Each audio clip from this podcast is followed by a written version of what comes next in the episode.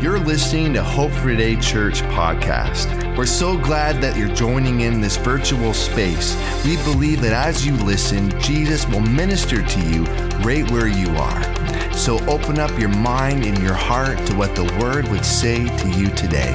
Thank you for joining us. And remember, Jesus is our hope for today.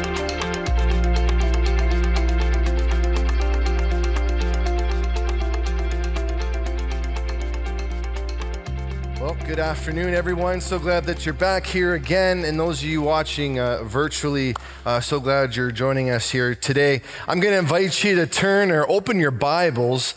Uh, we're going to look to 1 Kings uh, 18 uh, this afternoon. Looking forward um, as we continue uh, in our series, If I Only Knew Then What I Know Now. And the takeaway that I'm hoping will permeate in your mind this afternoon with our brief time together is this in the midst of faith and obedience, are faith and risk exclusive of one another? Are faith and risk exclusive of one another? Let's pray together. Heavenly Father, we thank you for this time we have together in your word. And as we look to your written word this afternoon, Lord, we ask by the power of your Spirit, it would speak to us, it would move us, and even better, transform us to be more like you living, active servants of your will on this earth. In Jesus' name, amen. Amen. Today we're going to look into the powerful story of this faith and obedience in the midst of personal risk as found in 1 Corinthians uh, 18. And so, in this passage, we're going to witness a really powerful uh, interaction with uh, Elijah and King Ahab, who is known as one of the wickedest and worst kings Israel had ever seen. But there's a person in this story, in this account, that maybe sometimes takes a back seat, but his action that he takes is so important, and that's the governor official Obadiah. Obadiah is not to be confused with the prophet Obadiah, who was a contemporary of Elijah around the same time. But we're going to look and see how this man, this man who was, you know, like you and I, even afraid at times, stepped out in faith and obedience. And because of that, he was blessed because of it. Now, in this moment, we see in this story uh, where we set the scene, um, three years have passed. Elijah had prophesied to the king that there's going to be a severe drought in the land because of your disobedience, because you have turned and you've worshiped idols. And we have this written account that shows us this unwavering faith, this obedience to the call of God for Elijah and for this servant, Obadiah, trusting in God's providence nonetheless.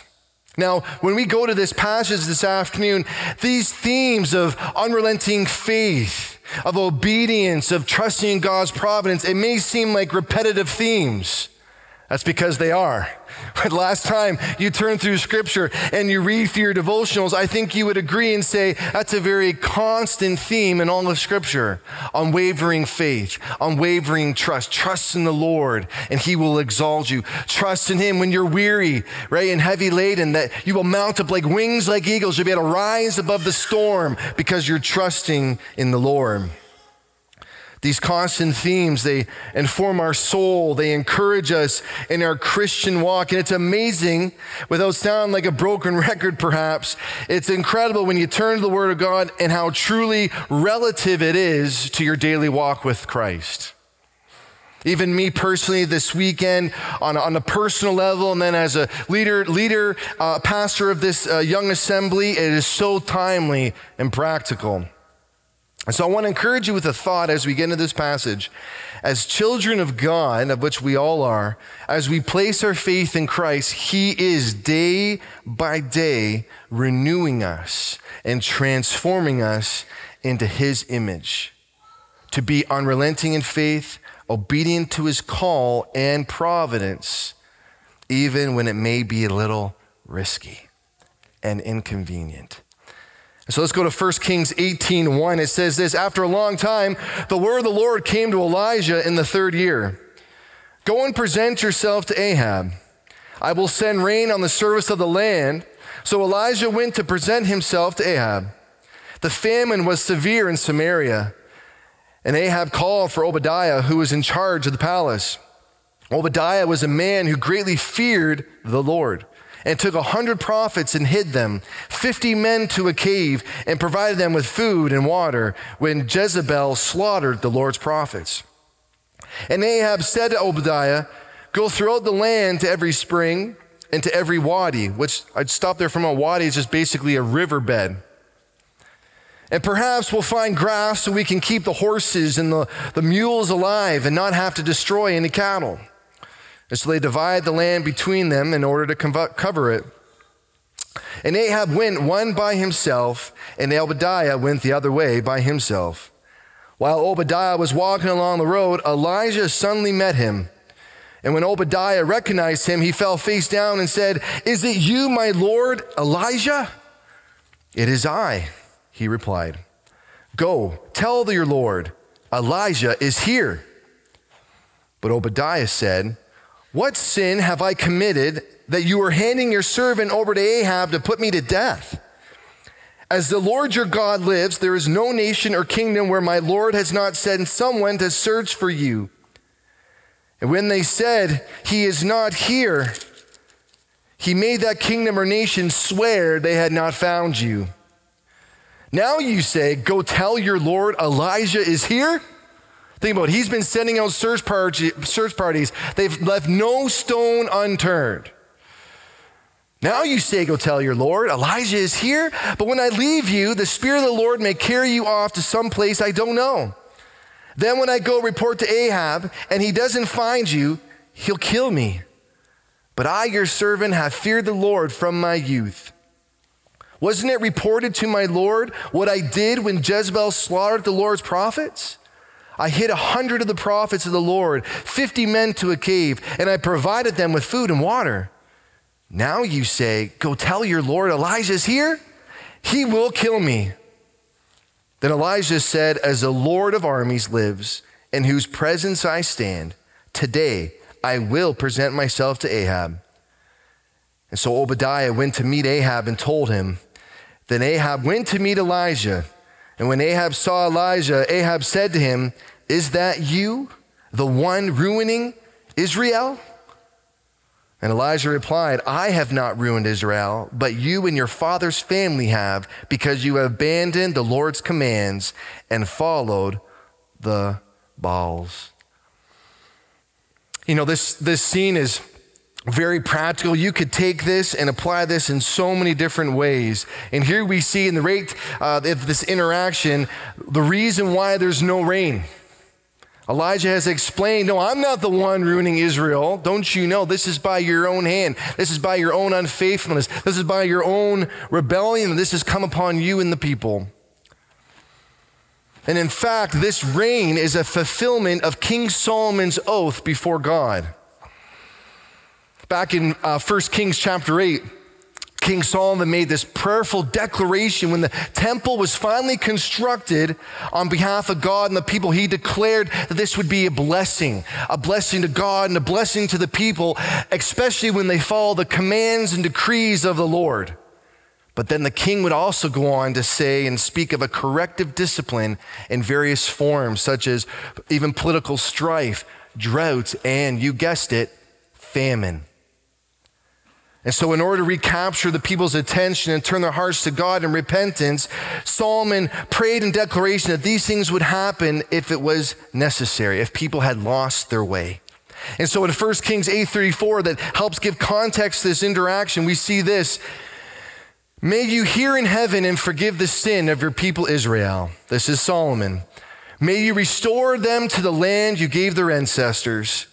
When the skies are shut and there is no rain because they have sinned against you, and they pray towards this place and praise your name, and they turn from their sins because you are afflicting them, may you hear in heaven and forgive the sin of your servants and your people Israel, so that you may teach them to walk on the good way.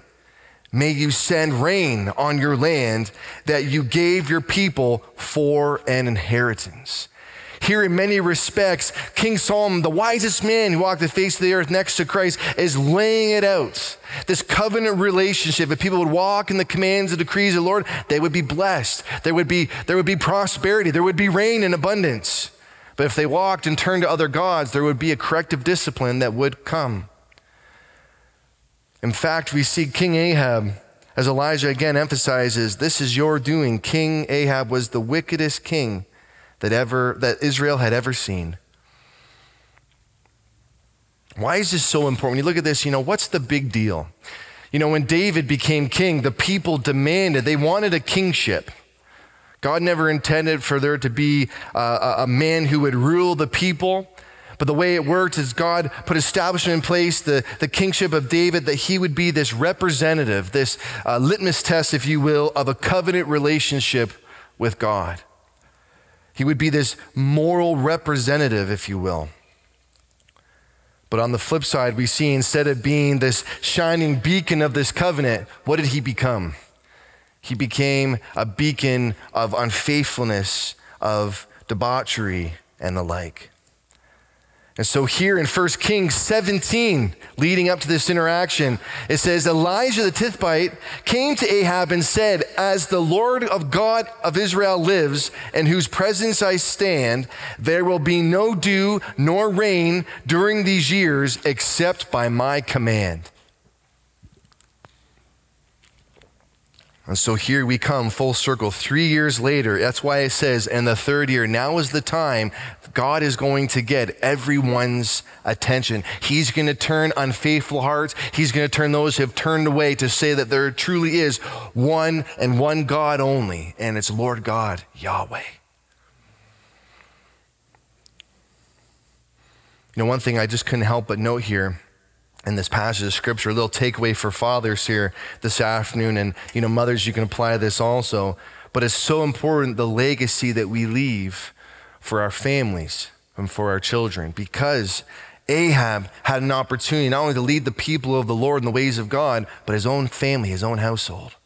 But because of his example, it goes on to show that his children and his children's children would do wickedness in the eyes of God. They would engage in more adulterous ways, even to the point where that adultery would seep its way into the southern kingdom of Judah.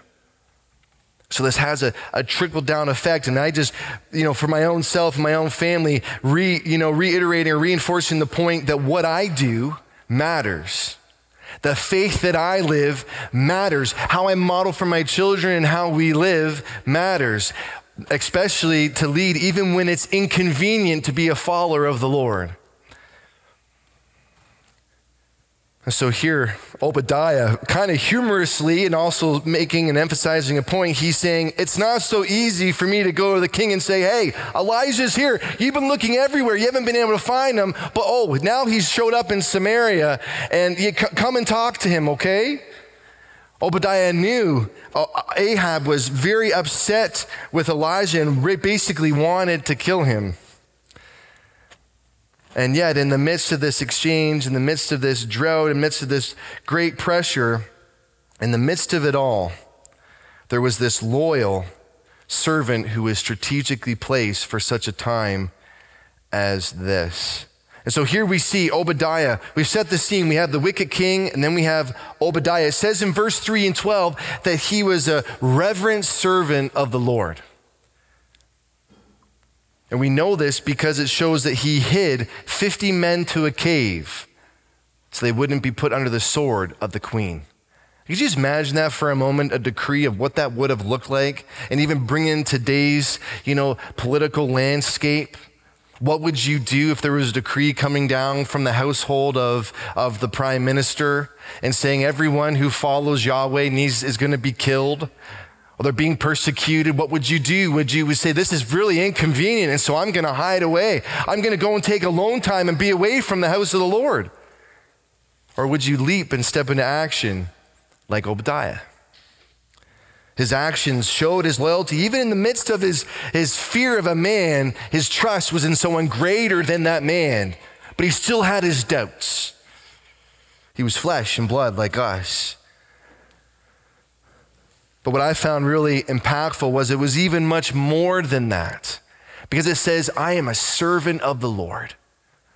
And this time, like all of us say who call ourselves followers of Christ, we read the Word of God. We desire to live according to the words of Christ. Well, for the people of Israel, the Word and the commands of God, as written in the Torah, it was important to them to follow the way and the law of God, which said in Deuteronomy 15 7, if there's a poor person among you, one of your brothers within, within any of your city gates in the land the Lord your God has given you, do not be hardened to them or tight fisted towards your poor brother meaning when they're hard pressed, do what you can for them. Here, Obadiah, the governor over all the palace, he had the means and the resources to do something.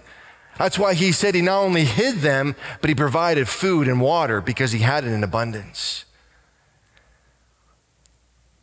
And Solomon, Solomon himself wrote in Proverbs 14:31, "The one who oppresses the poor person insults his maker, but the one who is kind to the needy honors him."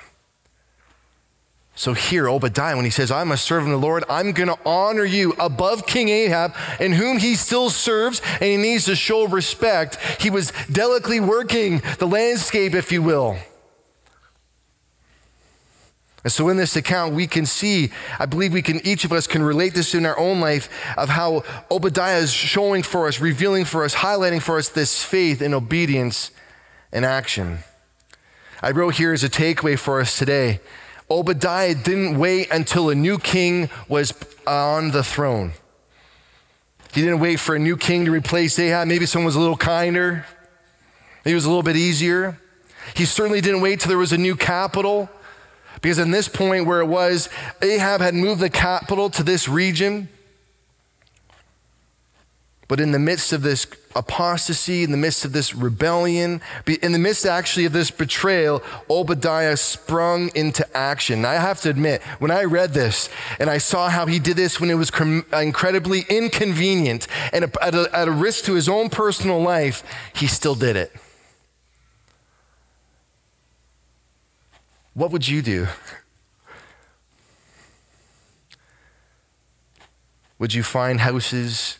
Would you find similar to Brothers of Faith in the, in the olden days of the Underground Railroad with slaves and such? What would you do? What would you do? Here we see Elijah's, you know, acknowledging Ahab's frustration, even his concern. But he says to him, he, he gives him with an oath, I'm telling you, Go and tell your Lord, Elijah is here. In the presence of the Lord's armies. So he's, he's given this oath, his assuredness that I am going to go. So, my takeaway here this afternoon is this serve where you are.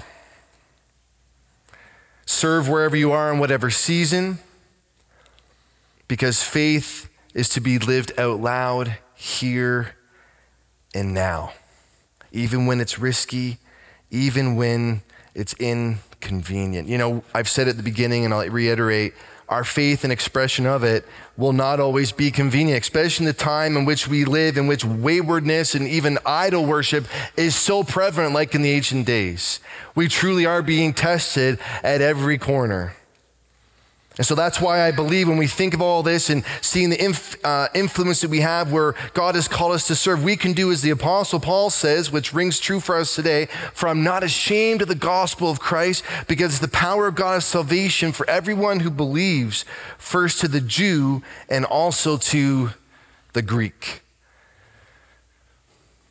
You know, when you read through the scripture, you hear those words, it amps you up.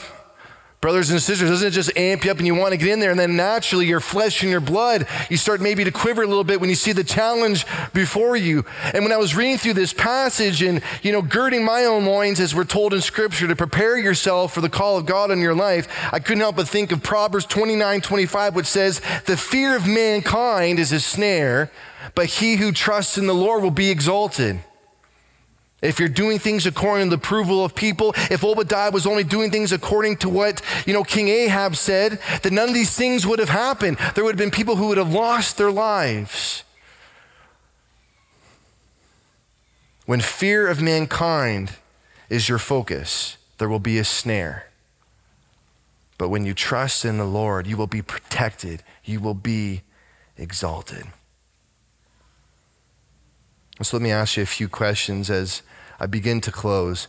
What do we do when we're in such a position?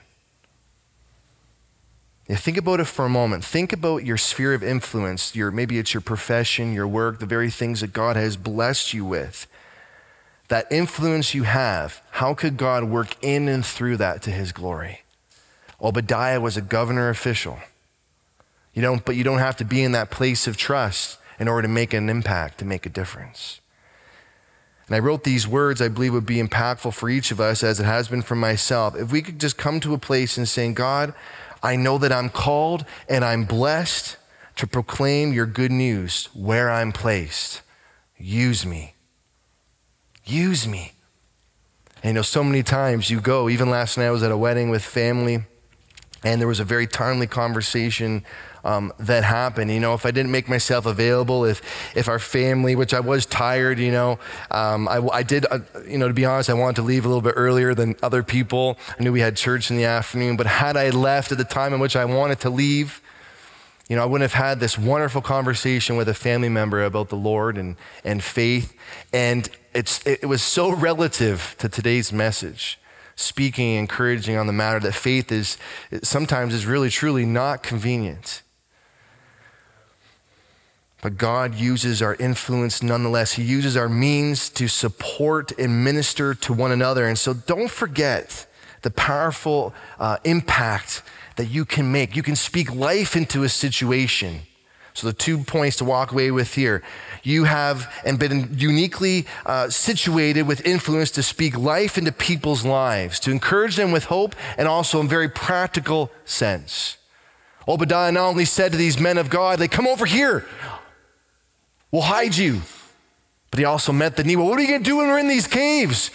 We're going to die. We're going to be thirsty and hungry. Don't worry, I got food. I have water. You're going to be fine. But you got to stay in the caves for now.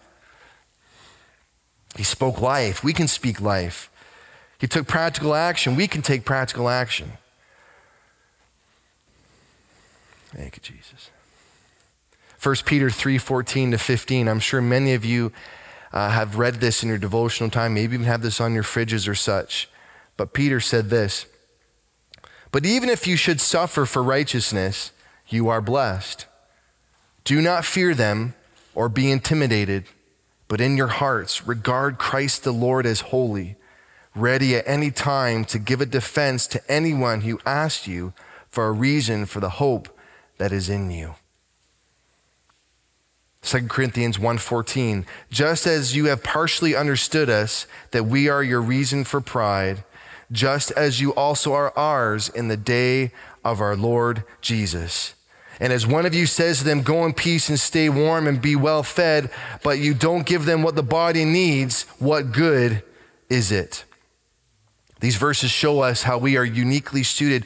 We don't, when we make sure we're not operating in a sphere of uh, fear and intimidation, we can make a great impact.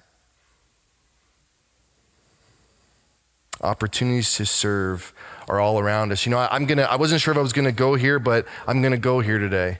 Um, you know, as as a minister of the assembly, one of these things that I'm learning in our, our young age is never before in my life, and I can understand circumstances and such, but I've never seen so many desiring how they're going to serve and walk with the Lord based on convenience and when it's convenient. And I, I just want to level with you without putting the harp on anybody.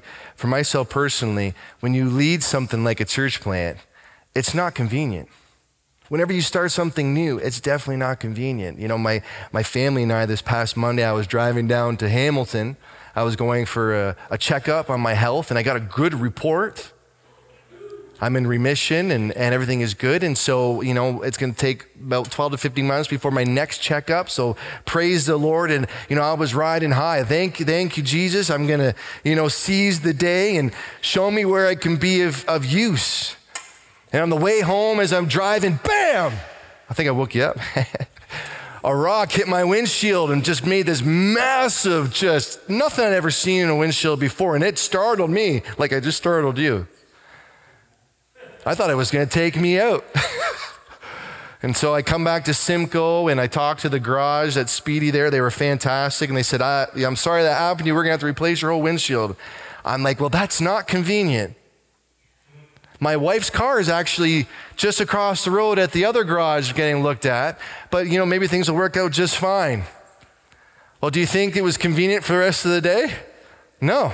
The auto body shop or the auto shop calls and says, Hey, Andrew, I am sorry to tell you, but your um, wife's um, all wheel drive seized up.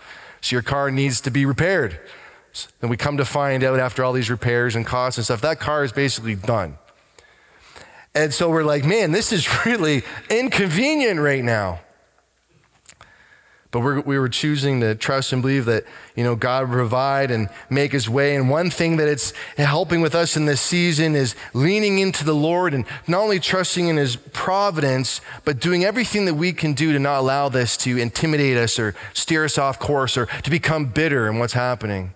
Because around the same time, speaking of this, how things can be inconvenient, um, we've you know we've had uh, folks share that you know um, it can be difficult to come here in the afternoon for different reasons, and and so we want to be able to bless people when they they feel the Lord is calling them elsewhere. Um, but it's also another thing when you go because it's just a matter of it's inconvenient. And I got to tell you, and you know, you could check me, check me if I'm wrong, even leadership or people here sitting in the pews, but our faith is not supposed to be convenient. We need to serve and be where God has called us to be. And so, what I wrote here to say to you here, now that I've had the boldness to say it, if God would have you here, if He would have you serve and plug in, serve for the long haul serve and trust in God. He's going to use you and He's going to bring the growth. It may not look like much right now, but I got to tell you, it's pretty awesome. The blessing we have with the team of people, the, those who put time in, you know, week after week. We have, you know, Jim and Barbara are helping mop and sweep floors to make sure it's better than when we found it. And we have Brad and John and, and Ian and Sue and, and, and others. I'm, I'm sorry I'm forgetting other people, but different people are, are, are playing their part. And sometimes in the afternoon when it can be a hot and nice summer day, it, it can just get maybe a little bit uh, much. Or maybe because you see a lack of people, it can be kind of tough. Or maybe because of the, just the slug, it can be a little intimidating. But it's going to be uh, rewardful. It's going to be a blessing to your life. Because I'll tell you right now, it's not easy for me. I'm wearing a lot of hats right now. But I love what I do as, as leading this group. You are a wonderful group of people. And so I am anticipating maybe I get a phone call or an email this week of, I didn't want anyone to feel like I'm putting you on the spot, but I feel like it's a good time and place in relation to this scripture here.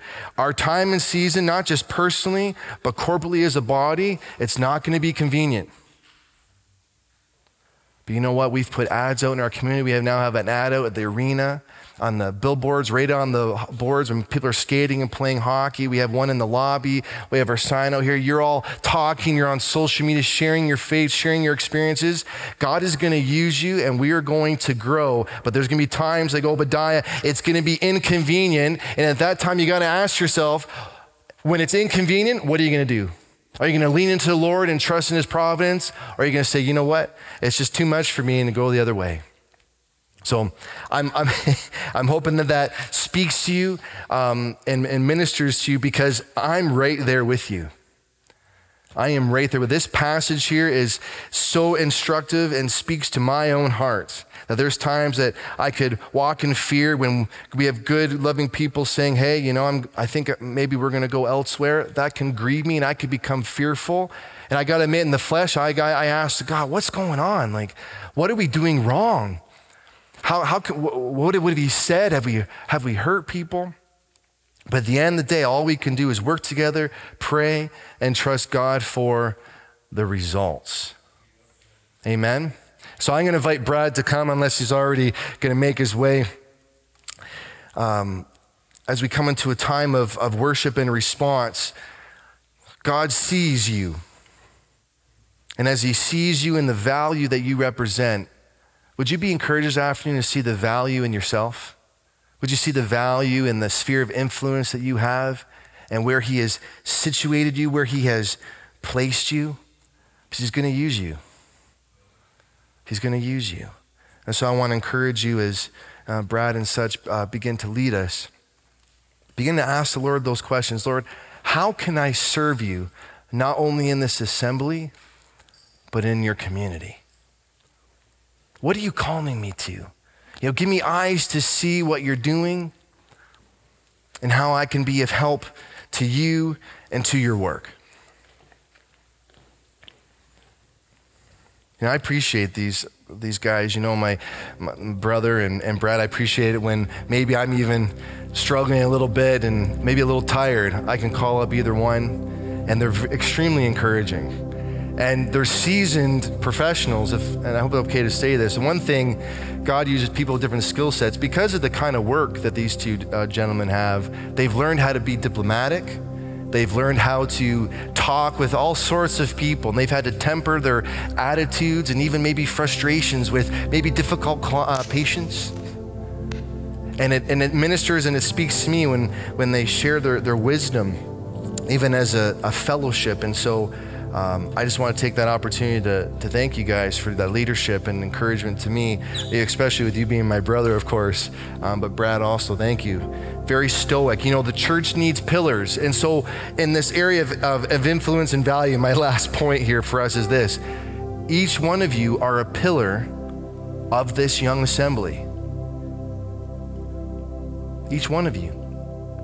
And those of you who are unable to be with us today, I think of Don and Tony and others because of different circumstances, you're a pillar also. See value in yourself and what God is calling you to and this assembly, because Jesus is our hope for today, for every circumstance. Amen. Let's pray. Heavenly Father, we thank you for your word.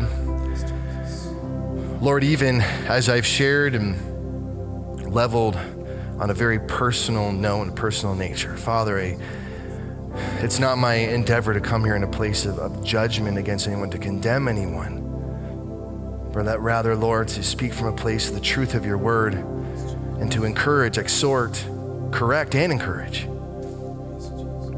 And so, Lord, as you've even corrected me and spoke to me by the power of your Spirit, I thank you for your living, breathing word that is spoken to each one of us as you saw fit today.